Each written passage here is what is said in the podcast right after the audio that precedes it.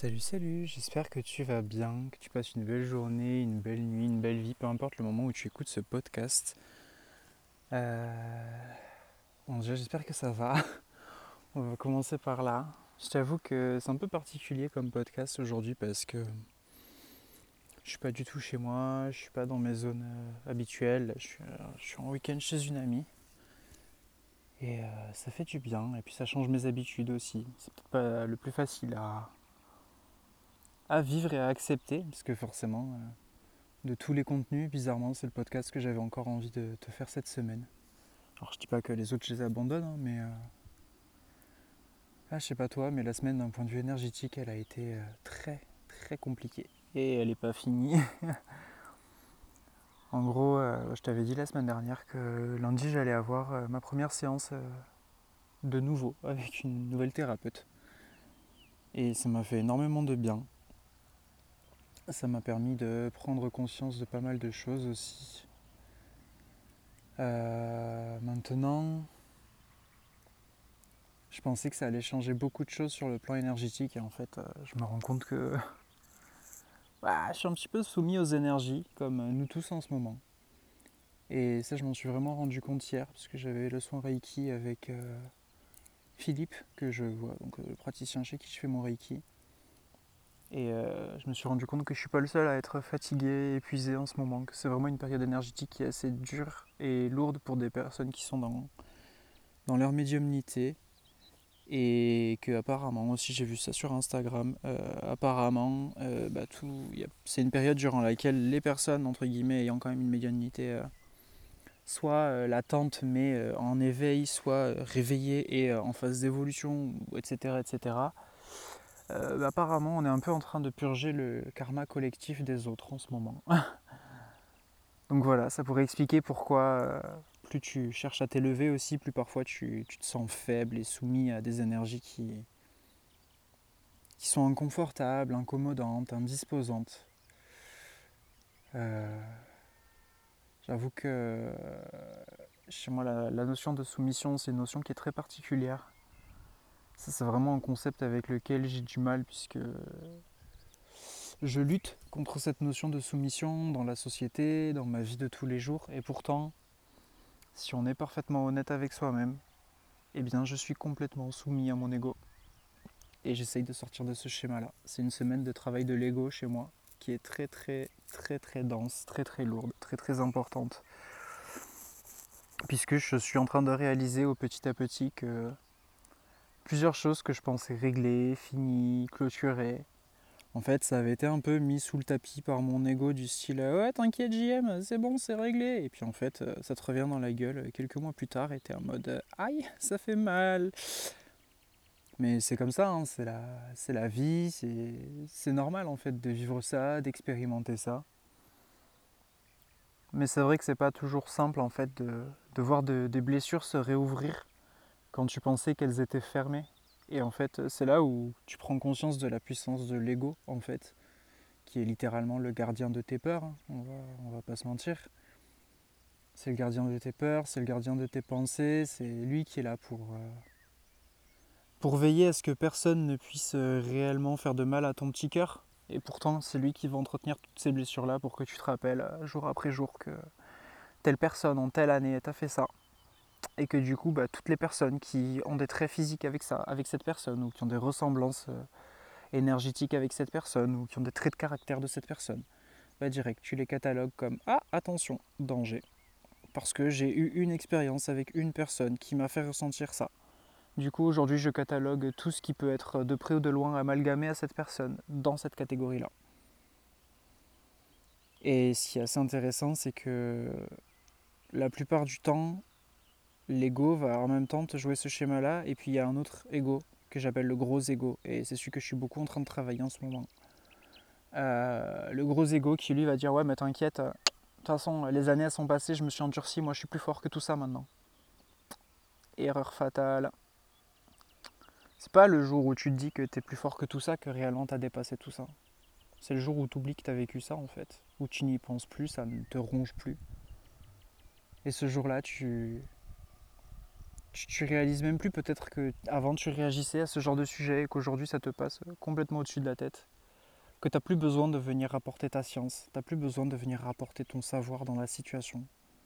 Tu n'as plus besoin d'exister dans cette situation-là en fait pour, euh, pour te sentir en phase avec cette situation-là, puisque c'est un peu le but de, de l'ego, d'exister.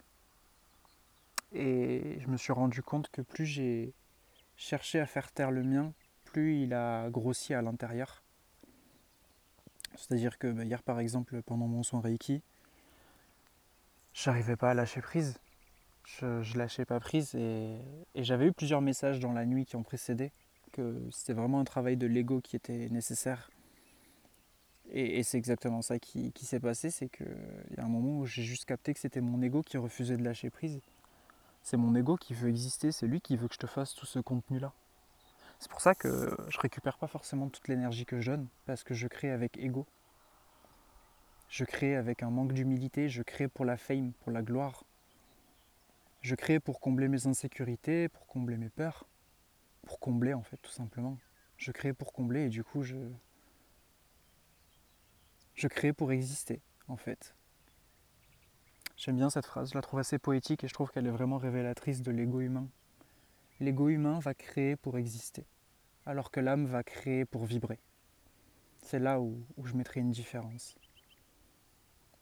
Et du, coup, bah, ça fait que si tu cherches uniquement à exister, si tu veux créer une relation pour te sentir exister, bah, c'est probablement que tu es dans ton ego. Si tu veux euh, diriger une relation pour qu'elle se passe comme toi tu le souhaites, c'est probablement que tu es dans l'ego. Si tu veux créer un travail artistique pour la fame, pour la gloire, pour la reconnaissance, c'est que tu es dans l'ego. C'est tout ce genre de schéma qui fait que tu es dans l'ego en fait. Et si même, je vais te dire, parce que c'est vraiment une prise de conscience qui a été assez dure à m'avouer, si même tu ne t'arrêtes jamais de penser, en réalité c'est ton ego qui veut exister. C'est que tu ne t'accordes tellement pas de place dans ce monde que du coup tu essayes de t'en accorder à l'intérieur. Donc tu penses et tu penses et tu penses. Et tu ne fais jamais cesser ce, ce flux de pensée d'une certaine façon, et tu es complètement soumis à ce flux de pensée ou soumise à ce flux de pensée. Tu es dans la soumission. décidément, ça va être une notion qui va revenir, je crois, aujourd'hui. La soumission. Et donc, tu es dans la soumission à ce flux de pensée. Et plus tu vas dire pense pas, et plus tu vas penser. Alors qu'en vrai, euh, je pense qu'être sorti de son ego, c'est accepter le silence, accepter euh, l'impermanence de toute chose, l'inexistence de notre vie l'inexistence quelque part de notre euh, impact parce que on n'est que humain. Et bah, chez moi par exemple j'ai ce complexe là de vouloir créer de grandes choses. Je veux créer des trucs immenses. Je veux que je veux c'est assez drôle parce que d'un côté je veux qu'à ma mort les gens se souviennent de qui j'ai été ce que j'ai fait. Mais pas les gens genre juste ma famille et mes amis mais la société en fait. Je veux marquer la société. C'est-à-dire que j'ai un désir de célébrité qui est toujours là depuis tout petit qui n'est là que pour combler ma peur de disparaître, hein, on, va pas se mentir. Du coup, bah, j'oscille entre deux comportements. Soit je cherche à disparaître, en me disant que comme ça je ne suis pas dans mon désir de célébrité, je ne suis pas dans mon désir égotique. Et du coup, quand je cherche à disparaître, bah, en général, je m'anesthésie avec des séries. Je m'anesthésie avec une surconsommation de contenu, que ce soit TikTok, que ce soit d'autres contenus je m'anesthésie en fait. Je m'empêche de penser. Parce que j'essaye de court-circuiter mon ego. Et ça, c'est quelque chose que je comprends avec toi, c'est que j'essaye de court-circuiter mon ego et pourtant, en fait, je ne fais que lui donner encore plus d'existence. Parce que c'est-à-dire que dans ces moments-là où, où je pourrais faire un truc pour moi, pour mon bien-être, et eh bah, c'est mon ego qui va me faire rien faire. Alors c'est difficile de l'avouer, hein, mais en fait, euh, l'ego, faut un peu le voir comme euh, une sorte de partie un peu sombre qui connaît tes... Il connaît un peu tes, petites perversions, tu vois. Genre, euh, j'en parlais hier à mon thérapeute, justement, je disais que je savais très exactement où est-ce que l'ego ou l'ombre avait besoin de taper chez moi pour me mettre dans, dans une énergie basse. Et ça ne loupe pas, en fait, à chaque fois, c'est sur ces points-là. Parce qu'en réalité, bah, ces points-là, ils relèvent d'une grande blessure qui n'est pas encore, euh, qui n'est pas encore guérie. D'ailleurs, ça fait quelques temps que j'arrête pas de répéter genre non, mais il me reste qu'une seule blessure à travailler, je le sais. Ego, ego, ego, ego, ego, ego, ego. Je le finirai jamais ce travail. J'ai toute une vie pour travailler et moi je veux, de l'ordre de mes 28 ans, avoir déjà fini mon travail en fait. La réalité de tout ça, c'est que j'ai peur. Je suis dans la peur. Et la peur, bah, c'est ce que me disait mon praticien hier. La culpabilité, c'est le passé, la peur, c'est l'avenir. Et maintenant que je me libère de la culpabilité, je m'enferme dans la peur. Jamais dans l'instant présent, en fait. Soit je culpabilise parce que les choses ne se sont pas passées comme j'aurais voulu, ou comme j'avais prévu, ou comme ceci, ou comme cela. Soit j'ai peur que les choses ne se passent pas comme je le prévois, ou comme je veux, ou comme ceci, ou comme cela. Et ça, en fait, c'est l'ego. C'est l'ego qui cherche à planifier, c'est l'ego qui cherche à exister, c'est l'ego qui veut. C'est l'ego qui veut en fait que tu n'avances pas d'une certaine façon. Donc soit il te fera pas avancer, soit il te fera trop avancer. Alors trop avancer, c'est relatif, hein, mais euh, en gros, soit dans mon cas à moi, ça passe par des phases où soit je, je suis léthargique, je ne fais absolument rien, et hormis regarder des, films, regarder des animés, dormir. Après, dormir, c'est important aussi, il faut pas, faut pas abuser. Le sommeil, c'est très important. C'est très réparateur. Mais donc, ouais, soit je suis. Soit je suis dans un état plutôt fatigué, et là, en général, c'est l'ego, euh, le schéma de pensée construit sur les peurs, les doutes et les traumas qui va parler. Soit au contraire, je vais complètement ignorer mes mots physiques. C'est-à-dire que là, par exemple, quand j'ai fait mon site internet, j'étais fatigué. C'est une semaine où j'étais fatigué physiquement, moralement. Et quand j'ai eu l'opportunité de faire mon site internet, je l'ai fait en une nuit. J'ai tout construit de A à Z. Et puis je l'ai refait plus tard parce que je le trouvais pas assez bien. Et en fait, ces opportunités de création, en réalité, ça n'est que de la création égotique. Si j'ai fait un site internet, c'est pour exister à plus grande échelle. Parce que je voudrais avoir plus de guidance. Et ce qui est assez drôle, c'est que bah, depuis que je l'ai fait, j'ai beaucoup moins de guidance, mais en même temps, j'ai beaucoup moins les capacités aussi d'en faire physiquement. Parce que je suis vraiment épuisé en ce moment. Je suis épuisé parce que je résiste, parce que je lutte contre le cours de la vie, contre ce qu'on a envie de me dire, contre euh, plein de choses. Contre beaucoup de choses à l'intérieur aussi. On va être honnête avec soi-même un petit peu. Je me fous pas la paix et quand bien même j'essaye de croire que je me fous la paix, en réalité je me la fous toujours pas. Oui, je sais, c'est vulgaire de parler comme ça. Mais c'est une réalité et il faut l'accepter aussi. Ouais. C'est drôle quand même de voir tout ce qu'on est prêt à faire pour euh, exister, potentiellement parce qu'on a peur de la mort. C'est assez intéressant parce que ces temps-ci, je suis très, très traversé par une pensée. Je sais pas si ma phrase elle est correcte, mais euh, j'ai une pensée qui m'anime beaucoup. C'est qu'en fait, avant euh, d'être confronté à l'impermanence, euh, ou plutôt à la permanence de l'âme, donc à quelque part une forme d'immortalité, j'étais beaucoup dans le faire, j'étais beaucoup dans l'ancrage, j'étais vraiment très ancré, vraiment très, très dans l'action, très dans la construction, c'est une partie de ma vie que j'ai tendance à regretter justement parce que aujourd'hui c'est difficile de se reconnecter à ces énergies-là. Mais je pense qu'en réalité c'est un manque de volonté. On va dire les choses telles quelles. Et je suis désolé hein, si cet épisode il te paraît un petit peu brut ou violent. Mais au moins là tu es plongé dans la réalité qui, est la mienne. Et tu peux voir avec peut-être des yeux extérieurs à quel point des fois on est dur avec soi-même. Mais je pense que clairement, il y a un gros manque de volonté. Et ce gros manque de volonté, il n'est pas là pour rien. Il est là parce qu'il anime des peurs.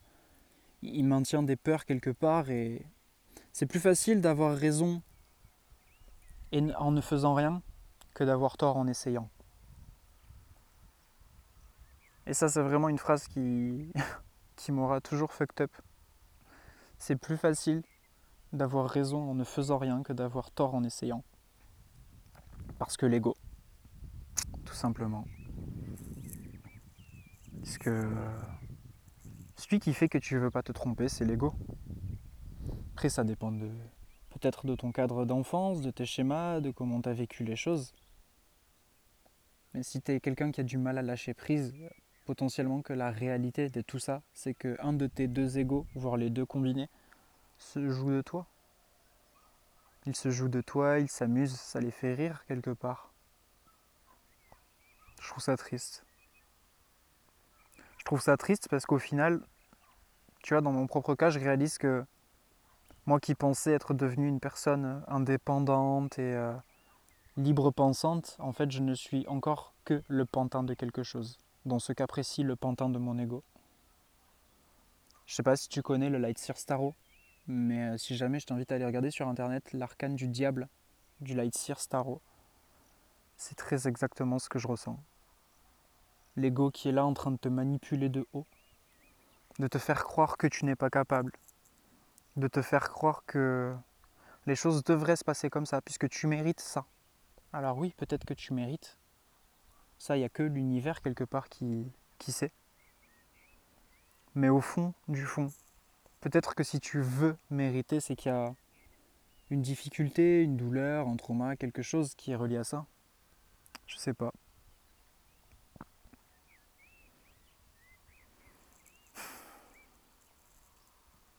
C'est fatigant de se prendre la tête. On va dire les choses telles quelles. C'est fatigant de se prendre la tête. Pourtant, on a le pouvoir de décider de ce qui va nous arriver. On a le pouvoir de décider de dire stop, en fait. Stop, ça suffit. Parce qu'au final, on est capable de donner des ordres. On est capable de faire intervenir nos guides dans la matière. Alors pourquoi on ne serait pas capable d'avoir ce contrôle sur nous-mêmes? Peut-être parce qu'on ne croit pas en nous. Peut-être parce qu'on manque de foi. C'est drôle parce que ce moment, je travaille aussi beaucoup la foi. Et c'était justement le sujet que je voulais aborder sur ce podcast. Et, et en fait, tant que j'ai voulu l'aborder, il y a eu du vent, j'ai pas pu le faire, je trouvais pas le bon endroit. Et quand j'ai oublié ce sujet-là, que j'ai lâché prise, paf, j'ai trouvé le bon endroit. Il fallait que j'ai la foi, peu importe le temps que ça prend. Il faut demander, mais pas attendre. Il faut continuer d'avancer, peu importe, en fait. Et c'est vrai qu'en ce moment, bah, je suis dans une période de ma vie où je réalise que je manque de foi potentiellement. Même pas potentiellement, j'ai un gros manque de foi. Pourtant, tu vois, j'ai plein de choses qui sont bien dans ma vie, j'ai plein de choses qui, qui seraient là pour faire mon épanouissement, mais la réalité des choses, c'est que vu que je fais très très peu de choses en ce moment avec le cœur, que c'est beaucoup fait avec l'ego, ben en fait, je me fatigue, je m'épuise. Je m'épuise parce que je ne suis pas dans la réceptivité. Je ne suis pas dans l'accueil de l'abondance. Pourtant, euh, je pense que si tu me suis sur, euh, sur TikTok, tu devrais être une des premières personnes à dire Mais j'aime, euh, l'abondance, ça devrait être grande ouverte par rapport à toi. Tu as, un gros compte TikTok par rapport à quelqu'un qui a commencé il y a 3 mois, 4 mois bientôt. Tu as beaucoup de personnes qui te soutiennent, tu as beaucoup de personnes qui adorent ce que tu fais. Comment tu peux ne pas être dans l'abondance? Bah ouais. Comment je peux ne pas être dans l'abondance? Parce que j'ai toujours pas choisi de vivre en abondance. Parce que quand bien même mon ego voudrait être dans l'abondance, en réalité il en a peur et il la bloque. Donc euh, ben, il est en mode euh, oui, moi je veux de l'abondance sous forme financière dans telles conditions et je veux plus tard avoir tel type de carrière et tout ça. Mais tout ça c'est de l'ego, c'est de la peur de disparaître c'est de la peur de ne pas exister ou de ne plus exister. Du coup, c'est un besoin viscéral d'exister quelque part. Souvent, les personnes qui, qui se, enfin, je dis souvent les personnes comme si j'avais une réelle sens infuse à ce sujet-là. Ah, je, suis vraiment quelqu'un de pas humble du tout en fait. Je m'en rends compte jour après jour, mais c'est toujours aussi, aussi fulgurant à chaque fois que ça me saute aux yeux. Dans quelques cas où j'ai remarqué des personnes qui euh, refusaient l'abondance, c'était pour des raisons multiples et diverses, mais c'était très souvent relié à l'ego. Soit c'est des personnes qui veulent tellement l'abondance de façon viscérale qu'en fait elles vibrent le manque, parce que leur ego est dans la peur du manque, et donc euh, eh ben, il est en train d'envoyer un message à l'univers en mode je manque. Même si toi tu fais un gros travail sur toi pour te dire consciemment non, mais j'ai de la chance, j'ai un toit au-dessus de la tête et je peux manger tous les jours. Et puis quand il y a l'hiver, j'ai pas froid, je dors pas dehors. Et puis ceci et puis cela. La réalité, c'est qu'on est hypocrite avec nous-mêmes en fait. Enfin, je dis on. Je sais pas si toi aussi tu seras hypocrite avec toi-même, mais moi je suis hypocrite avec moi-même. Je suis hypocrite avec moi-même, puisqu'à chaque fois que je me force à dire ça, en fait, je fais du positive washing à la mort moelleux, sans accepter que mon niveau de vie ne me convient pas. Sans accepter que ce que je récolte ne me convient pas. Sans accepter que peut-être si je sème des choses et qu'elles ne fleurissent pas comme mon ego le voudrait, c'est qu'il y a des raisons à ça qu'elle soit issue de moi ou issue d'ailleurs, de, l'au-delà. Je sais pas comment me dire ça. Tu vois, genre. Euh, j'ai beau être arrivé dans un chemin de spiritualité et être amené à prendre soin des gens, ça me saoule. Je suis désolé, hein, je suis dans, la totale transparence avec toi et peut-être que ce podcast me fera perdre du monde, bah, c'est pas grave, c'est la, la réalité de la vie. Ça me saoule en fait, parce que mon ego il a pas envie d'être le médecin des gens. Mon ego, hier, il a clairement dit à mon thérapeute, mais moi j'ai fait mon travail sur moi, je comprends pas comment c'est si compliqué pour les autres de le faire. Ego, ego qui clignote, gros comme un paquebot. Mais euh, en réalité, je pense que tout ça, c'est des insécurités. C'est un manque d'humilité. Peut-être, je sais pas, peut-être parce que je me suis tellement jamais senti avoir une juste place dans l'univers que je me la suis jamais accordée et que du coup, mon standard aujourd'hui pour justifier ma place, c'est d'en avoir une énorme. C'est vraiment d'avoir une place énorme qui prenne un territoire entier, un pays entier. Je, vais être honnête avec toi, hein, moi dans mes rêves de cœur, alors je sais pas si du coup ce sont encore des rêves de cœur ou si ce sont des rêves égotiques, mais je rêve toujours de ma grande carrière de styliste, d'être à la tête d'une maison de mode qui soit connue mondialement, d'être une célébrité, que les gens m'adulent et m'admirent pour ma créativité. Et plus je me connecte à cette partie-là de moi, et plus je me sens en souffrance parce que ça n'est pas le cas aujourd'hui. Mais qu'est-ce que je fais pour ça? Rien du tout. Rien du tout. Parce qu'on m'a dit il y a quelque temps, bah non, en fait, euh, ton chemin il est dans la spiritualité. Et ça passera d'abord par la cartomancie. Donc je fais plus rien pour ça. Et je me suis mis dans une position d'attente. Et j'en veux au guide, et j'en veux à l'univers, et je suis en colère. Et ouais, je suis en colère. Je suis en colère parce que je me sens trahi, je me sens abandonné. Je me sens complètement délaissé de mon bien-être personnel et d'être obligé de moi faire des actions dans la matière pour prendre soin de moi. Plutôt que d'avoir une vie qui est parfaitement alignée avec euh, ce qui résonne pour moi. Mais la réalité des choses, c'est qu'à chaque fois que j'accuse les guides de m'avoir trahi, c'est que je me suis trahi moi-même. C'est l'effet miroir. C'est ça l'honnêteté. C'est ça, c'est d'être hypocrite avec soi-même. C'est arrêter de se dire oui mais j'ai pas ce que je veux et c'est la faute de mes guides. Non, en fait si t'as pas ce que tu veux, c'est de ta faute à toi. C'est triste mais c'est comme ça. Et je pense que je vais m'attirer beaucoup de... Enfin non, je vais arrêter de présupposer parce que je n'ai pas la science infuse. Ça aussi, il faut vraiment que je me calme avec ça. Mais en tout cas, euh, ce que j'allais dire, c'est que je pense aussi que si à l'heure actuelle je m'en sors pas émotionnellement, c'est parce que j'ai pas envie. Parce que je suis encore dans mon rôle de victime. Je cherche un sauveur. Je veux qu'on fasse les choses à ma place. Et ça, c'est mon ego qui est gros comme un paquebot, qui est là et qui se pose au milieu du champ et qui dit Non, moi je veux pas m'en sortir. Non, j'ai trop souffert. Du coup, aujourd'hui, ben, je veux que les gens ils galèrent pour m'avoir. Voilà.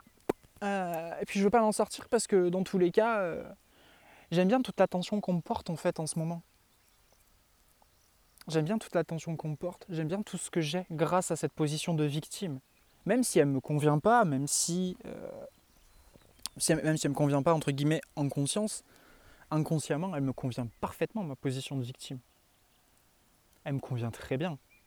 Je fais du travail sur moi, c'est vrai, mais est-ce que réellement ce travail il est orienté pour mon mieux-être ou pour faire genre? Est-ce que réellement, quand je travaille sur les blessures, c'est parce que j'ai envie d'aller vers mon bien-être? Moi, je pense pas. Je pense que quand je travaille sur mes blessures, c'est par ego. Ah On a encore une emprise sur moi à ce niveau-là. On peut encore me faire sortir de mes gonds sur cette partie-là de moi. Donc je vais travailler ça, parce que je refuse la soumission. Parce que je refuse d'être soumis à des énergies qui me font sortir de ma tranquillité même si elle est inconfortable, c'est moi qui décide. C'est moi qui décide comment je me sens, c'est moi qui décide comment je vis, c'est moi qui décide ce que je ressens et comment je l'exprime. Et je refuse que quiconque puisse mettre son doigt dans une de mes plaies et me dire Oh, j'aime, regarde, là, tu souffres? Ouais, ça va, c'est bon, j'ai compris, je souffre. Je sais pas si tu comprends du coup un peu tout ce que je te montre là, tout ce que je te partage, c'est vraiment le schéma de mon ego et j'essaye sincèrement de me montrer à toi sans filtre, sans masque, que tu vois la réalité derrière, euh, derrière le salut salut, j'espère que tu vas bien. Euh, ça aussi c'est de l'ego, c'est un masque. C'est un masque qui est là pour euh, que je paraisse gentil, que je paraisse agréable, que l'introduction à mes podcasts, à mes vidéos, elle soit attrayante. Mais la réalité, c'est que si j'en passe par là, c'est parce que j'ai peur de ne pas plaire. Donc je me conditionne pour plaire. Et ça, c'est l'ego. C'est l'ego qui veut plaire. C'est pas toi, c'est pas ton âme qui veut plaire, c'est ton ego. Quand tu vois quelqu'un et que tu te dis, oh, je pourrais jamais être comme cette personne, c'est ton ego. À 3000%, c'est ton ego. Peut-être parce que tu as des croyances qui sont issues là-dedans, mais peut-être aussi parce que tu sais le travail que ça implique derrière et que t'as pas envie. Genre typiquement, je crush sur des personnes qui sont plutôt musclées. Et quand je les vois, je me dis ah mais j'aimerais tellement avoir leur corps, mais en réalité j'ai pas envie de faire le moindre effort pour avoir leur corps. Donc je me plains de mon corps. J'accuse mon corps. Je trouve toujours une personne extérieure à moi à accuser. Non, mais c'est mon métabolisme. Non, mais de toute façon, j'ai pas d'énergie pour faire du sport, alors que le sport donne de l'énergie. On est quand même loin. Ah non, mais par contre, euh, ah, les courbatures, je peux pas, j'ai trop mal, genre. Oh, je comprends pas pourquoi on fait du sport pour souffrir en fait. La réalité de tout ça, c'est qu'il y a quelques années de ça, je faisais du sport et j'adorais ça. Et puis, euh, j'ai décidé de changer de vie. J'ai décidé de faire une école qui allait être très chronophage. J'ai décidé de tenir à côté de ça un travail étudiant parce que euh, on m'avait dit que sans ça, je pouvais pas m'en sortir. Donc j'ai décidé d'écouter les gens en fait j'ai décidé, j'ai pris plein de décisions pour bouleverser complètement ma vie. Pour bouleverser mais complètement ma vie, j'ai pris une foule de décisions. Et dans ces décisions-là, bah, certaines on en remplacé d'autres. En partie, j'ai arrêté le sport. Du coup, bah, mon beau corps que j'aimais, il est parti. Du coup, je ne me suis pas accusé, moi, de me dire, mais attends, euh, c'est normal, j'ai arrêté le sport, je bouffe n'importe comment, j'ai passé 4 ans 3 ans en colocation, on bouffait des pâtes à quasiment chaque repas, alors qu'avant je mangeais quasiment que des salades parce que c'est ce que j'aime, parce que c'est ce qui me fait du bien et c'est ce qui appelle mon corps et mon esprit. Je mangeais sain, je suis passé dans une coloc où on mangeait plus sain. En fait, j'avais commencé à prendre soin de moi physiquement. Et quand je suis arrivé à la coloc, J'étais tellement omnubilé par mon désir de réussir, par mon désir de carrière, par mon désir de bien paraître aux yeux des autres, que j'ai complètement laissé tomber le sport. Puis j'ai réessayé à deux, trois fois. Et vu que j'avais pas de résultat dans le, dans le jour qui suivait, et que je savais le temps que ça m'avait pris d'avoir le corps que j'avais, ben j'ai laissé tomber et je me suis vexé contre l'univers, contre mon corps, contre tout le monde, contre le sport même. En mode non mais de toute façon ça sert à rien parce que dès que tu arrêtes tu perds le résultat. Mais en fait, dans tous les cas, ma démarche d'origine elle n'était pas bonne je faisais du sport pour avoir le physique. Et pas je faisais du sport parce que ça pouvait me permettre d'éprouver quelque chose qui me fasse me sentir bien. Et aujourd'hui, je redoute de faire du sport. Ça me terrorise de recommencer le sport. Parce que bah, quand je fais du sport, je ne maîtrise pas mon corps, euh, je transpire, j'ai le cœur qui bat, tout ce genre de trucs. Et du coup, bah, j'ai pas le plein contrôle sur mon corps. Donc je fais pas de sport. Puis je trouve toujours des excuses, mais alors je peux t'en trouver des dizaines. Non, mais le sol, il est pas genre comme j'aime quand je veux faire du sport, donc franchement, ça sert un peu à rien. Ah non, mais aujourd'hui, je suis trop fatigué, je vais pas faire du sport. Non, mais de toute façon, je vais faire une séance et puis après, je connais, je vais abandonner. La réalité des choses, c'est que j'ai abandonné le pouvoir de ma propre vie, en fait. J'ai complètement laissé de côté le pouvoir personnel que j'avais dans ma propre vie. Alors j'essaye de le récupérer, c'est vrai, mais je ne fais plus les choses avec le cœur. Je fais les choses avec ego. Parce que ce qu'il faut savoir aussi, c'est la première fois que j'en parlerai ouvertement, mais c'est qu'en mars 2019, j'ai été diagnostiqué infecté par le VIH, donc euh, diagnostiqué séropositif. Voilà, c'est dit. Euh, j'en avais déjà parlé sur d'autres d'autres versions de Virgomancy à l'époque où ça n'était pas encore Virgomancy, mais bizarrement, quand c'est devenu sérieux, j'ai pas osé en reparler. Parce qu'une partie de moi se disait, je vais me victimiser. La réalité des choses, c'est que je pense que j'ai vu les commentaires que les gens laissent à Super Séro et j'ai eu peur. J'ai eu peur d'assumer ma séropositivité. Alors aujourd'hui, je suis séropositif et indétectable, donc euh, c'est comme s'il n'y avait rien. Mais j'ai eu peur en fait. J'ai eu peur d'assumer, j'ai eu peur d'être rejeté, et tout ça, c'est de l'ego. C'est purement de l'ego puisque avant Virgomancy, avant même TikTok d'ailleurs, avant même TikTok, j'en parlais très ouvertement de ma séropositivité. C'était pas du tout un problème pour moi. C'était douloureux, mais c'était pas un problème. Et puis j'ai découvert Super Séro sur TikTok. Et là, révélation. Les gens peuvent être aussi virulents que ça avec les personnes séropositives. Oh waouh. Mais moi j'ai pas envie de souffrir en fait. Donc je vais pas en parler. Donc je vais cacher une partie de ma personnalité. Enfin de ma personnalité, c'est pas ma personnalité, pas, pas être séropositif, c'est pas un truc personnel. Enfin, c'est pas un truc personnalité.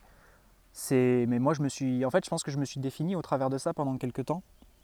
Et c'est d'ailleurs depuis cette période-là que j'ai pris ma position de victime, pour être complètement honnête avec toi. C'est-à-dire que quand j'ai découvert ma séropositivité, j'étais en train de faire des études de stylisme. J'en reparle souvent parce que je pense qu'au fond de moi, j'ai toujours pas accepté d'avoir euh, abandonné, parce que j'ai abandonné. Parce qu'en gros, j'ai découvert, euh, j'étais en train de faire ces études-là et j'ai commencé à, faire un petit burn-out. Et en fait, c'était pas vraiment. Enfin, c'était un burn-out parce que j'étais infecté depuis plusieurs mois et que du coup, j'étais à zéro batterie. Mais genre zéro batterie de chez zéro batterie. Et tu vois là, la surenchère, zéro batterie de chez zéro batterie, ego. On est dans l'ego là. Là, on est en plein dedans et et, c'est ok en fait, mais euh, c'est chiant quoi. Bref, du coup, euh, j'étais en train de faire les études de mes rêves et je pensais réellement que ça y est, la vie elle allait enfin me sourire. Je suis arrivé, je suis à S-Mode, dans ma tête j'étais le plus talentueux de tous les stylistes, de façon inconsciente, parce que de façon consciente j'étais en mode, j'avais pas confiance en moi, je croyais pas vraiment à, à mes capacités, à mes qualités et tout ça même si j'avais confiance quand même dans la mode que je faisais. C'était assez, assez, surprenant. C'est-à-dire que je ne me définissais pas en tant que personne confiante d'elle-même, mais j'avais confiance dans mes modèles. Si j'étais honnête avec moi-même, en fait, euh, si vraiment je disais aux personnes à qui je montrais mon travail ce que je pensais réellement, je leur disais c'est du génie, je suis incroyable, genre je trouve ça génial, vraiment c'est magnifique. Et, je disais aussi beaucoup à l'époque que j'étais, selon moi, prédestiné à devenir le futur Karl Lagerfeld. Parce que j'avais euh, le talent pour reprendre Chanel et que quand Virginie Viard a repris Chanel, je l'ai dénigré. Parce que j'ai trouvé que ce qu'elle faisait, c'était flat, c'était fade, insipide. Et donc moi, j'ai dessiné de mon côté des collections pour Chanel. Que j'ai jamais publiées, j'ai jamais montré, j'ai jamais même envoyé un seul dossier de candidature à Chanel. T'imagines? Oh, S'ils disent non qu'ils se foutent de ma gueule, ou si, pire que ça, ils prennent mon travail et que moi je suis pas embauché, et bah du coup j'ai jamais postulé. Pourtant j'en ai envie. Hein. Si je suis honnête avec toi, ma vie aujourd'hui je la vois bien entre la mode et l'ésotérisme, entre la mode et la spiritualité. Mais j'ai trop peur. Parce que Ego. Parce que Ego est là. Parce que Ego il s'est mis dans une position de victime, il a bien aimé cette petite position de victime. C'est-à-dire qu'avant ça je me suis jamais victimisé. Genre, euh, enfin, j'étais dans un parcours de victimisation, mais c'était pas la même chose qu'aujourd'hui. C'est-à-dire que j'étais le type de personne comme les gens que j'ai pu avoir, comme certaines personnes que j'ai pu avoir sur mon TikTok et qui, m'ont fait un peu perdre patience. Et c'est pas pour rien qu'elles m'ont fait perdre patience, c'est parce que j'ai reconnu une version de moi qui m'insupporte. C'est euh, oui, mais c'est pas ma faute si m'est arrivé ça et je souffre et euh, du coup t'es vraiment, euh, es vraiment une mauvaise personne de dire que voilà, genre en gros tu utilises des termes à la mode et ça te fait plaisir de faire culpabiliser les gens. Alors moi je ne fais culpabiliser personne, c'est toi qui, te culpabilise toute seule, j'ai pas besoin de toi, t'as pas besoin de moi pour ça, et je le fais très bien tout seul aussi, hein, je te rassure. Mais du coup voilà, je me suis pris un peu la tête avec une personne sur TikTok, et euh, en fait c'était pas pour rien, et c'était un joli signe de l'univers pour me montrer la réalité de la vie que je mène. Je me victimise H24 en fait. Ah non, mais depuis que j'ai. En fait, je t'explique, c'est que depuis que j'ai mon. Depuis que j'ai fait mon burn-out, que j'ai été découvert séropositif, je me suis mis dans une position de trahi par l'univers, abandonné. J'en veux à l'univers, j'en veux à la Terre entière, mais je pense qu'en réalité, c'est à moi que j'en veux. Je me suis jamais pardonné d'avoir eu ce fameux rapport qui a été contaminant, et rapport en plus de ça qui, en étant honnête avec moi-même, je l'ai senti ce jour-là qu'il y avait une couille dans le potage. Je l'ai senti et j'ai fait confiance à la personne et et je me suis pas écouté. Du coup, je me suis trahi. Et en me trahissant, bah, j'en ai pâti de mon statut sérologique. Alors aujourd'hui, c'est rien. Hein. C'est, un traitement, c'est un euh, j'en cachais tous les jours jusqu'à la fin de mes jours. Euh, c'est aller voir un infectiologue tous les six mois. C'est être suivi médicalement. Bah, depuis ça, j'ai, jamais relâché la tristesse que j'ai ressentie à ce moment-là, en fait.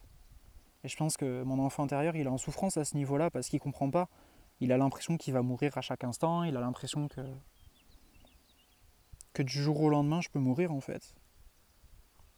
J'ai toujours pas intégré que je pouvais vivre avec ça. Pourtant ça fait 2019, 2020, 2021, 2022, ça fait bientôt 4 ans. Bah mars à mars, 2019, 2020, 2021, 2022, ça fait 3 ans. Ça fait 3 ans que c'est comme ça et ça n'a pas évolué dans ma tête.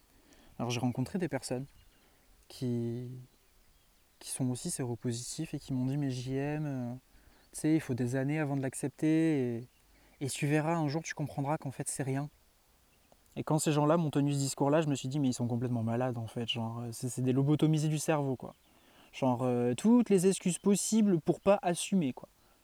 Bah la réalité des choses c'est que c'est moi qui assume pas, c'est pas eux, eux ils sont au clair avec ça. Mais moi non. Et depuis ça, ça a déclenché un comportement de victime chez moi. Ça l'a rediriger plus précisément. Puisqu'en gros, voilà, c'est ce qu'il faut comprendre, c'est que dans mon, dans mon émotionnel, ce qui se passe, c'est que j'étais en train de vivre ma meilleure vie, j'étais en train de faire ce que j'aimais le plus au monde, et j'étais doué pour ça. Et je me suis cassé la gueule, parce que j'ai abandonné en fait. Et j'ai abandonné pourquoi? Parce que quand j'ai découvert ça, j'ai tellement pris peur et j'ai tellement pas su me relever, ce qui est ok, hein, c'était là pour ça, je devais l'apprendre, mais j'ai tellement pas su me relever qu'en fait, euh, je me suis laissé couler et depuis, j'ai jamais décidé de reprendre ma vie. Alors j'ai des phases où je me dis ouais, je vais reprendre ma vie et puis ça dure deux semaines et puis paf, je retombe. Parce que je pense que je n'ai pas décidé de faire taire mon ego. Je n'ai pas pris la décision de me dire ok JM, stop, ça suffit comme ça les conneries, tu vas faire des dossiers de candidature, tu vas les envoyer à toutes les maisons et puis tant pis si t'es pas pris et puis tant pis si on dit oulala mais ça fait trois ans que vous avez arrêté l'école, euh, il s'en est passé des choses depuis monsieur. Parce que j'ai pas foi en l'univers, j'ai pas foi en, moi, je me sens trahi, je me sens euh, abandonné. Blessure d'abandon, on va pas se mentir. Je me sens abandonné. Mais si je me sens abandonné, c'est peut-être pas pour rien. Peut-être que je me sens abandonné parce qu'au fond, je me suis abandonné le jour où j'ai appris ça. Parce que j'ai un souvenir qui est très clair par rapport à ça. C'est le moment où on m'annonce, euh, cette séropositivité.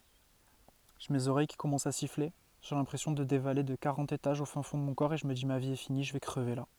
Ça y est. Bravo JM, t'as tout foutu en l'air. J'espère que t'es fier de toi. C'est bon, t'es fini. Allez, adieu. Au moins t'auras eu ce que t'as, ce que t'as cherché. T'auras eu ce que tu mérites. Et puis en fait, on est, on est trois ans plus tard et je suis là en meilleure santé que jamais. J'ai depuis découvert la spiritualité. C'est passé juste après d'ailleurs. C'est ça c'est ça l'élément déclencheur qui m'a fait prendre soin de moi. Parce que j'avais pas le choix en fait. Pourtant, euh, au début, je voulais pas me soigner. Et puis après, euh, j'ai laissé des gens me convaincre qu'il fallait que je me soigne. Alors que moi, j'avais pris la décision de partir. C'était mon choix. Et puis j'ai laissé les gens me convaincre. Et puis après, j'ai reproché à ces personnes-là de m'avoir convaincu, plutôt que de prendre la responsabilité qui est que si j'avais été au clair avec moi-même, je n'aurais jamais pris le traitement et je serais parti mais je ne l'ai pas fait. Donc c'est que quelque part, je voulais pas mourir. Mais c'était plus facile d'accuser les autres et de dire oui, mais en fait, si je suis toujours là, c'est pour vous, hein, parce que moi, n'avais pas voulu vivre. Bah, si tu n'avais pas voulu vivre, tu aurais arrêté. Alors attention, je ne fais absolument pas l'apologie euh, de ce genre de truc. Je pense que si on a l'opportunité d'être soigné, il faut l'apprendre. Que ce soit sur le plan physique, sur le plan émotionnel, sur le plan psychologique. Il faut se faire soigner. C'est triste à dire, mais si tu affrontes la maladie, c'est pas pour rien. Si elle est soignable et curable, c'est que tu dois survivre en fait. C'est pas, t'as pas le choix en fait. Tu dois survivre. C'est très drôle parce que, enfin, c'est cynique plutôt. Mais euh, toute ma vie avant ça, j'arrêtais pas de dire tout le temps, ouais, euh, façon, vivement que je crève, j'en ai marre. répétition de schémas familiaux, on va pas se mentir, j'ai été éduqué avec euh, un de mes deux parents qui me répétait souvent ça en mode bah vivement que tu 18 ans, que je puisse enfin crever, comme ça j'aurai la paix. Archi violent.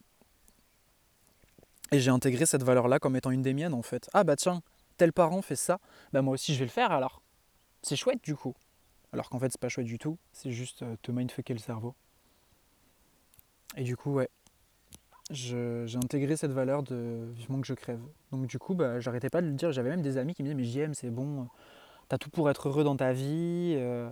je, je trouve toujours un truc qui va pas. Mais ça c'est l'ego de toute façon.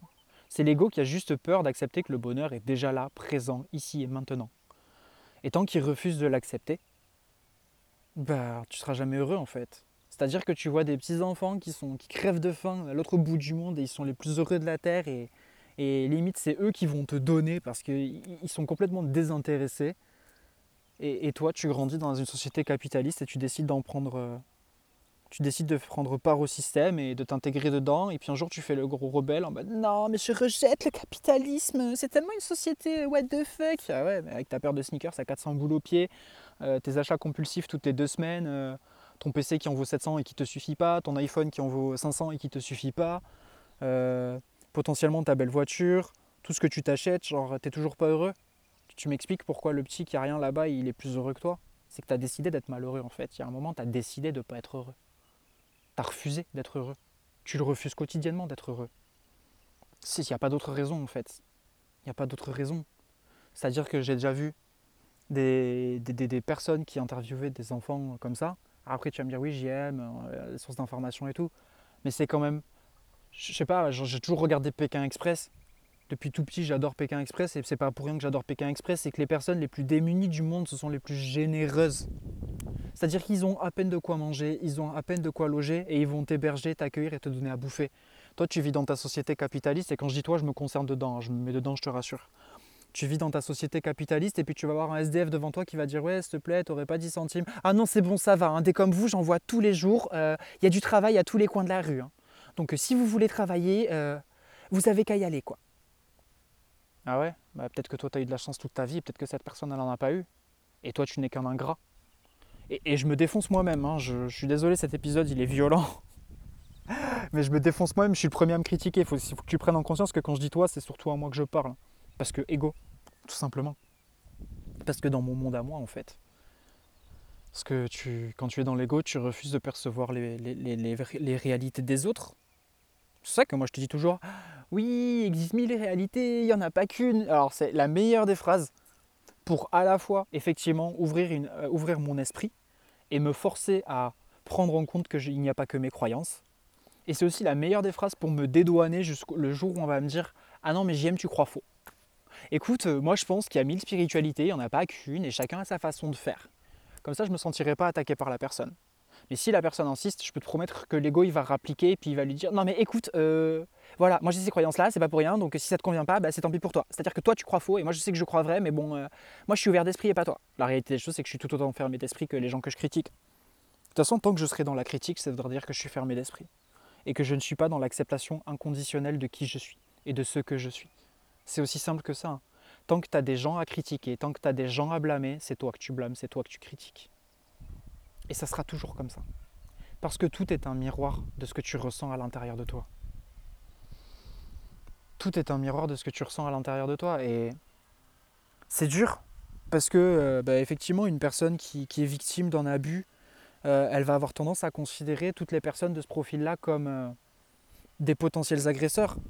Et, et, je comprends totalement, j'ai connu l'abus quand j'avais 15 ans. J'ai connu l'abus, ça a été ma première fois, je ne l'ai pas choisi. C'est comme ça, je pensais que la personne était amoureuse de moi et en fait non, j'étais juste euh, très naïf et cette personne-là me l'a très clairement exprimé après. C'est la vie. C'est difficile à accepter, mais c'est la vie. Mais effectivement, pendant quelques temps, bah, j'avais pris en compte que toute personne qui se rapprochait d'une façon ou d'une autre de cette personne-là était potentiellement un agresseur.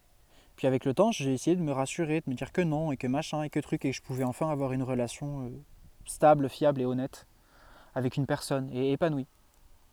Mais la réalité des choses, c'est qu'à chaque fois que, j'ai un copain, ou en tout cas que, que j'ai une personne qui est proche de moi, dès qu'on en arrive au moment de l'intimité, je panique. Je suis encore euh, très grandement affecté par ça. Je panique et j'ai peur que ça se reproduise en fait. Parce que je n'ai pas décidé de mettre un terme à ça, à l'intérieur de moi.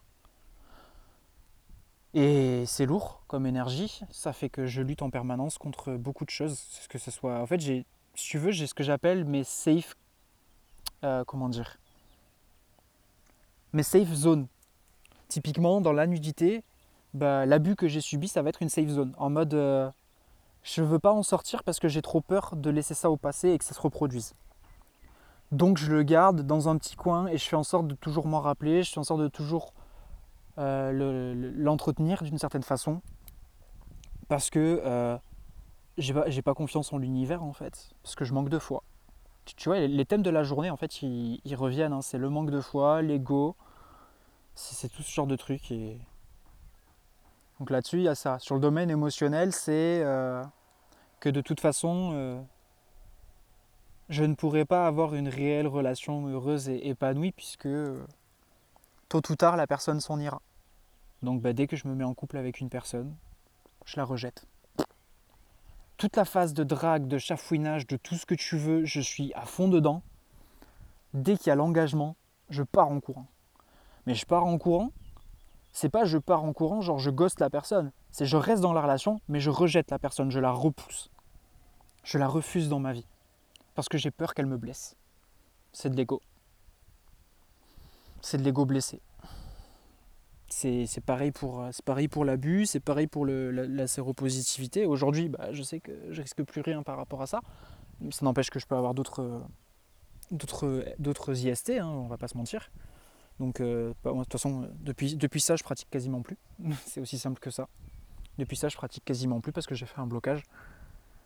Et c'est vachement intime tout ce que je raconte là. Mais euh, peut-être que ça pourra t'aider à comprendre certaines choses sur toi, je sais pas. Mais du coup, depuis ça, je pratique plus. Et euh, quand bien même euh, je pratique, bah, je m'assure que les personnes soient parfaitement au clair et au carré, etc. Et au début, j'avais peur en fait de, de leur transmettre. Parce que je comprenais pas trop comment ça marchait et tout. Donc, avant d'être renseigné, tu vois, j'avais grave peur. Et puis après, je me suis rendu compte que cette peur-là, elle cachait autre chose. La peur de rechoper quelque chose en plus. Genre, allez, en plus du VIH, on va se choper une petite hépatite, tu vois. Genre, allez hop, on en rajoute une couche. C'est de l'ego en fait. Mon ego est se sent en insécurité au niveau de la santé vis-à-vis de la sexualité, par exemple. Dans la psychologie, lâcher prise. Abandonner le contrôle. C'est ma safe zone. En fait, j'ai plein de petites safe zones comme ça. Et, et j'essaye de les travailler, mais je pense que je fais preuve d'un manque de volonté. Parce que j'ai peur en fait. Qu'est-ce qui va se passer? Pardon. Qu'est-ce qui va se passer le jour où, où j'aurai travaillé tout ça? Qu'est-ce qui va arriver le jour où j'abandonne le contrôle? Je ne le sais pas, puisque j'aurai arrêté de contrôler. Ça voudra dire que je me serai rassuré quant à la vie, quant à l'univers, quant à ce que je vais vivre. Mais le traumatisme de, du burn-out et du VIH est resté tellement violent, parce que je le veux encore, hein on va pas se mentir. Je pourrais décider là, comme ça, de me dire, je laisse plus ça me dominer, c'est fini. Je décide que ça suffit. Je décide d'aller de l'avant. Mais je le fais pas. Je le fais pas parce que je me victimise, parce que j'aime bien cette petite position de victime. Parce que tant que je suis victime, je ne suis pas au contrôle de ma vie. Donc je ne me sens pas responsable de ce qui m'arrive. Et ça, c'est le plus dérangeant, je pense. Euh, se sentir responsable de ce qui t'arrive. Mais il y a plein de petits trucs comme ça qu'on garde en soi et je suis désolé du coup si tu entends taper, je pense qu'il y a un mec qui est dans son atelier juste à côté, mais je vais pas refaire un podcast euh, pour ça. Surtout qu'on est à quoi On est à 48 minutes, ça fait un petit moment déjà, c'est pas mal. Donc ouais... Euh, ah je me suis perdu. Bref, j'aime bien me victimiser, j'aime bien... Euh, c'est pas que j'aime bien en fait, c'est que c'est confortable. Parce que tant que tu ne prends pas la responsabilité de ta vie, tu es dans une zone de confort c'est en gros tuer, ce, tuer cette carte du fou qui attend de se jeter dans le vide et que l'univers le rattrape, mais que tu le fais pas en fait. Tu le fais pas parce que tu as peur, parce que tu as peur de l'avenir, parce que tu es tellement concentré sur ce que tu as vécu, mais de façon inconsciente. Je pense que c'est même pas conscient, mais je pense que tu es tellement concentré sur ce que tu as vécu dans ton passé qu'en fait, du coup, tu, refoules tout à l'inverse et du coup, tu as peur de ce qui va advenir. parce que quelque part, tu n'as pas pardonné ton passé. Je pense que, en tout cas, dans mon cas à moi, c'est ce qui se passe. Je n'ai pas pardonné mon passé. Je me suis pardonné beaucoup de choses, mais je pense que je n'ai pas pardonné mon passé. Peut-être qu'il n'y a rien à pardonner, peut-être que. Je sais pas. Mais tu vois, c'est un truc. Euh, c'est un truc qui est difficile encore à accepter comme notion, c'est la notion de pardon par rapport à ce que j'ai vécu. Je peux pardonner à des gens, je peux pardonner à, moi, mais je crois que je pardonne pas. Soit je pardonne pas les situations, ou je pense que je pardonne pas l'univers. Mais la réalité des choses, c'est que l'univers, il n'est pas responsable de tout. L'univers, il vibre en miroir avec ce qu'on est, avec ce qu'on vit et ce qu'on expérimente. C'est-à-dire que si j'ai subi un abus, c'est peut-être que j'avais une mémoire d'abus à, libérer et que dans cette vie-là, il fallait que j'en passe par là pour arriver à travailler cette mémoire d'abus qui vient probablement d'une vie passée. Si, euh, si j'ai expérimenté la maladie, mais de façon curable, ben peut-être que je sais pas, dans une autre vie, je suis mort de la tuberculose ou de la peste ou du choléra, et qu'il n'y avait aucun moyen de me soigner. Et qu'aujourd'hui, ben, mon âme, elle est revenue réexpérimenter ça pour comprendre qu'aujourd'hui, ça n'est plus pareil. Je peux vivre avec ça. Je ne suis pas malade, j'ai une infection qui est prise en charge je ne suis pas malade. Malade, ça serait avoir le sida. Or, quand tu es séropositif indétectable, tu n'es pas malade. Tu, n'es limite pas infecté quelque part puisque c'est sous contrôle, sous contrôle chimique. D'ailleurs, c'est assez drôle parce que je me suis rendu compte qu'il y a. Enfin, c'est assez drôle, c'est cynique. En fait, tu vois, souvent quand je dis drôle, la réalité c'est que c'est cynique. Il faut vraiment que j'utilise les bons mots. Il y a deux jours, je disais à ma meilleure amie que de toute façon, si j'allais pas bien, c'était peut-être la faute des comprimés, et qu'à chaque fois, mon pauvre petit corps ne supportait pas la lourdeur du traitement. La réalité des choses, c'est que je pense que je rejette encore le fait de me soigner. Je dois rejeter le fait de me soigner, ou, ou j'ai tellement peur de retomber malade, en fait, que je m'empêche de, guérir. Je suis dans une espèce d'hypochondriaquerie, ou d'hypochondriacité, je sais pas comment on dit, bref, dans une espèce d'émotion hypochondriaque, là dans laquelle euh, j'entretiens tous ces petits traumas, tous ces petits trucs. On sait jamais, des fois que, tu vois. Ça, me fait un peu penser, je sais pas pourquoi on m'envoie cette image-là. C'est drôle qu'on m'envoie des images pendant que je te parle. D'habitude, ça, ça me le fait pas, là, ça me l'a fait. Peut-être parce que je lâche prise. Mais euh, ça me fait un peu penser, tu vois, quand tu as, une invasion d'insectes chez toi, et plutôt que de te dire, ok, c'est fini, j'en aurai plus jamais, bah, tu vas garder la bombe sous ton évier, au cas où, tu sais, on sait jamais. Et puis le jour où ils reviennent, paf, bah tu vois, je le savais, de toute façon, je le savais qu'ils reviendraient. Ah, j'avais raison de garder la bouteille sous l'évier.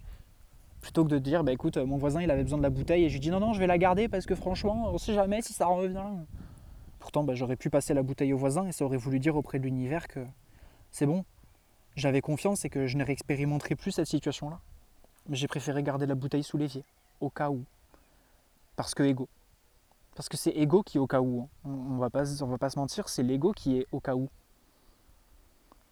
et c'est ça le plus dur à accepter je pense que tant que ton ego il aura le dessus sur toi, tu ne seras jamais le maître de ta vie ou la maîtresse de ta vie. Tu ne seras jamais aux commandes de ta vie. Tant que ton ego te baignera d'illusions, tu ne seras jamais aux commandes de ta vie. Et, tu vois, c'est assez intéressant de voir que je ne me fais plus de guidance personnelle. Parce que quand je me fais des guidances, la plupart du temps, je n'aime pas ce qui sort. Et comme je n'aime pas ce qui sort, je préfère ne pas m'en faire et me, cacher derrière un prétexte de non, mais en fait, j'ai juste plus besoin d'être guidé en ce moment on aura toujours besoin d'une assistance. Alors c'est sûr qu'avant j'en faisais tout le temps et beaucoup trop. Et aujourd'hui en fait mon ego est tellement dans le, dans le gros ego que du coup si on me dit pas genre ouais bah demain es célèbre et tu fais carrière dans la mode et puis tu gagnes 10k euh, par mois. Bah du coup je suis en mode non c'est de la merde. De toute façon les cartes euh, c'est de la merde. Franchement ça sert à rien, ça sert que pour les autres. Sur moi ça marche pas. Ego. Dès que tu rejettes quelque chose de façon viscérale c'est ton ego. Et malheureusement Comment travailler l'ego Je n'ai pas encore trouvé. Je, en ce moment, j'essaye de le calmer. De lui dire stop, tais-toi. S'il te plaît, tais-toi en fait. Tu me fatigues, tais-toi. Je veux pas que tu parles. C'est pas la bonne solution. Je pense que la bonne solution, si imaginons je suis en guidance et je te parle de ton ego et j'essaie de te donner des conseils, je te dirais que la bonne solution c'est de dialoguer avec ton ego, de l'aider à comprendre euh, qu'est-ce qu'il y a, qu'est-ce qu'il y a, qu'est-ce qui va pas, de l'aider dans la bienveillance, de ne pas le rejeter comme... Euh, en fait, ton ego, il faut que tu arrives à le voir comme un animal sauvage qui s'est fait choper la patte dans un piège en forêt. Ton ego, c'est ça. Concrètement, c'est ça. C'est cet animal sauvage qui s'est fait choper la patte dans un piège en forêt, qui souffre le martyr parce que ça fait trois jours qu'il est là, qu'il est en train de crever de faim et de soif et qu'il douille sa race et qui voit le premier être humain qui passe, bah, le premier être humain qui passe, il s'est fait choper, il s'est fait choper par un être humain. Donc le premier être humain qui passe, il va chercher à le bouffer. Il va être agressif, il va être violent. Normal, il souffre en fait. Tant qu'il souffre, il sera dans la résistance. Et quand il sera libéré du piège, peut-être qu'il sera un peu plus dans le lâcher prise. Sauf que bah, avec l'ego, c'est un peu plus vicieux que ça, puisque l'ego, il est déjà sorti du piège. Mais il a tellement peur de remettre le pied dans un autre piège que du coup, il refuse de ne serait-ce que tenter l'expérience. Donc, bah, qu'est-ce qu'il va faire? Il va te faire croire que. Il va te maintenir, il va laisser les bouteilles sous l'évier. Tu auras toujours tes petites bouteilles sous l'évier si tu le décides. Hein. Mais il est possible aussi que tu prennes la décision de sortir ces bouteilles de sous le placard de l'évier et de les jeter ou de les donner à un voisin qui en a besoin. Parce que bah, chaque bouteille ne correspond pas réellement à un trauma, mais plus à un comportement qui t'a aidé à calmer un trauma. Mais du coup, tu le gardes bien en mémoire, parce que ça pourrait revenir. Et en réalité, si ça peut revenir, c'est que tu as peur du futur. Et si tu as peur du futur, ça veut dire que tu as un manque de foi. Et un manque de foi, c'est un manque de foi en soi, un manque de foi dans l'univers, dans les guides, mais c'est surtout, je pense, un refus de souffrir en fait. Alors c'est assez intéressant parce que tu pourrais être amené à me dire oui mais j'aime, c'est normal que personne ait envie de souffrir. Mais en fait, quoi que tu fasses, tu n'éviteras jamais la souffrance. Donc soit tu arrêtes de lutter contre elle et tu l'acceptes, et tu, tu la laisses venir à toi, tu la vois comme une vieille amie à qui tu as besoin de parler, à qui tu as besoin de communiquer des choses. Et tu acceptes qu'elle fasse partie de ta vie. Le soleil se lève tous les jours, il se couche tous les jours. Tu peux à chaque jour expérimenter de la souffrance. Et c'est pas parce que tu gardes des comportements égotiques euh, pour éviter de ressouffrir que tu vas éviter de souffrir. Tu n'éviteras jamais de souffrir. Jamais. Donc en gros, bah, soit tu luttes et tu résistes, soit tu acceptes et tu entres dans ta résilience. Et ce que je te dis là, je sais que tu peux me dire ouais JM c'est facile de dire ça et tout, mais moi le premier j'en suis pas là. Hein j'ai la sagesse pour. Ego, j'ai la sagesse pour. Plutôt que de dire euh, j'ai essayé, j'ai pas encore réussi, parce que je pense qu'en réalité j'ai pas envie. Parce que j'ai pas envie de reprendre le contrôle de ma vie. Parce que c'est plus facile d'accuser les guides, d'accuser l'univers et de dire oui c'est votre faute à vous, c'est vous qui m'avez fait tomber malade, c'est vous qui ceci, c'est vous qui cela. Victimisation. Tant que tu te victimiseras, tu n'évolueras plus. Et là, j'en suis à un point de ma vie où je ne peux pas évoluer parce que c'est la dernière barrière que je dois franchir avant la prochaine étape. Et que c'est la barrière que je refuse de franchir en fait. Prendre ses responsabilités. Tu vois, il y a un truc que Gamze répète souvent sur TikTok. Alors j'adore Gamze pour ceux qui ne le savent pas. Et pour ceux qui le savent, bah, la plupart vous le savez parce que vous, vous suivez Gamze aussi. Et que du coup, quand j'en parle, bah, vous captez direct. Il y a un truc que Gamze dit souvent. Et ça me. Hmm, ça, me chaque fois qu'elle le dit, c'est autodiscipline. Tu ne te laisses pas le choix et tu agis. Autodiscipline. Mais en fait, euh, moi, ça me, ça me fout des. quand elle dit ça, genre, ça me révulse, ça me. Mais parce qu'en fait, c'est, je pense, une partie de mon enfant intérieur qui, qui essaye soit de réparer son enfance, soit qui, qui a peur de, de recommettre des choses qui vont pas par rapport à sa vie. Enfin voilà, je sais que par exemple avant j'étais du genre à foncer tête baissée dans un projet, euh, quitte à jamais dormir, quitte à sacrifier ma vie sociale, mes amis, ma santé et tout. Et je sais que c'est quelque part encore en moi, tu vois. Mais aujourd'hui j'aimerais trouver le juste équilibre entre ce que je suis aujourd'hui et ce que j'étais avant. Mais pour ça, il va falloir que j'accepte de lâcher prise, de renoncer à la victimisation, de reprendre mon pouvoir personnel et surtout de reprendre l'autorité de ma vie en fait. Parce que je pense que quand je suis rentré dans la spiritualité, j'ai beaucoup entendu le quoi que tu fasses, quoi que tu dises, de toute façon, euh, tout est déjà prévu, ton destin il est prévu, l'univers il a des choses pour toi et euh, tu expérimentes ce que tu dois expérimenter, et patati et patata. Et ça n'a été qu'un moyen de plus de se déresponsabiliser. Chez moi en tout cas, c'est ce que ça a donné. Hein. C'est-à-dire que j'ai complètement quitté mes propres responsabilités. Je les garde sur certains trucs, genre euh, bah, typiquement quand quand je parle de la victimisation, il y a beaucoup de schémas sur lesquels je pris les responsabilités, j'ai cessé de me victimiser. Mais j'ai mes safe zones que pour l'instant j'ai du mal à, laisser partir. Parce que c'est peut-être l'origine de toutes les autres insécurités. Et que du coup, c'est plus facile de se dire bon, j'ai comment j'ai enlevé tout l'arbre, mais j'ai laissé des racines au cas où il veuille repousser, on ne sait jamais, tu vois. C'est plus facile de dire ça que de dire ben, c'est bon en fait, je déracine l'arbre une bonne fois pour toutes.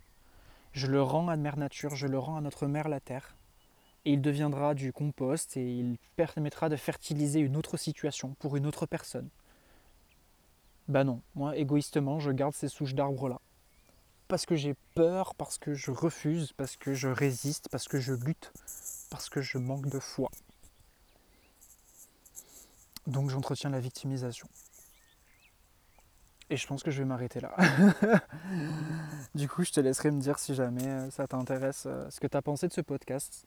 Différent de l'autre, je le sais, mais plus authentique, je dirais aussi, d'une certaine façon. Donc voilà. Euh, Sens-toi libre si tu veux de commenter, liker, partager, noter, anyway. Que tu aimé ou pas d'ailleurs. Hein. Tout retour est bon à prendre. Et puis l'avantage pour moi, c'est que ça fait monter l'algorithme. Donc voilà. Euh, et puis moi, je te fais des bisous. Je te dis, prends soin de toi. Et on se retrouve la semaine prochaine pour un nouvel épisode du journal de bord.